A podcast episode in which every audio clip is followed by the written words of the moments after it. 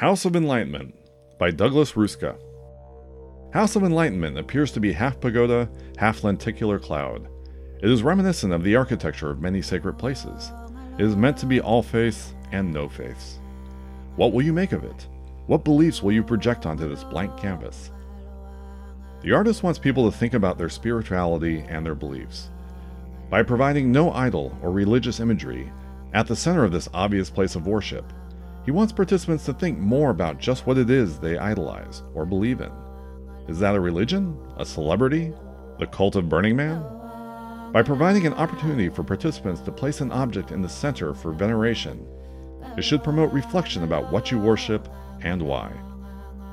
The structure rises 20 feet above the playa, with curved columns supporting the pagoda portion. LED lights inside the pagoda illuminate it with changing patterns. The lights and patterns can be controlled by the participants. That means you. But first, you must kneel down at the pew rails in the center of the structure. Pull out the sacred instruction books and learn the dogma.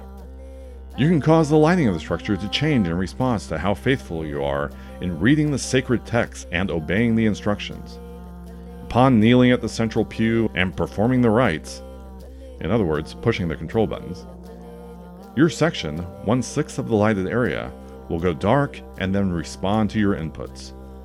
The initial response is illumination, rising up the column opposite you. As you progress in your learning and performance of the rites, the illumination will grow and spread upwards until it begins to light up the entire section of the pagoda that you control. There are six zones to the lighting, each corresponding to 3,000 LEDs. Each participant controls one zone.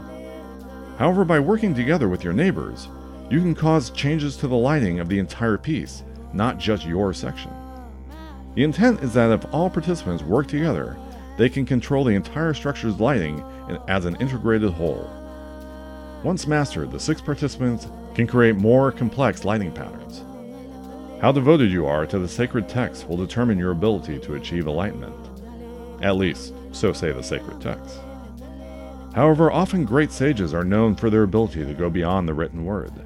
The House of Enlightenment will reward those who come and read the sacred texts, but those who can transcend them, exploring and mastical the mystical buttons, they will discover what they and the House of Enlightenment are truly capable of.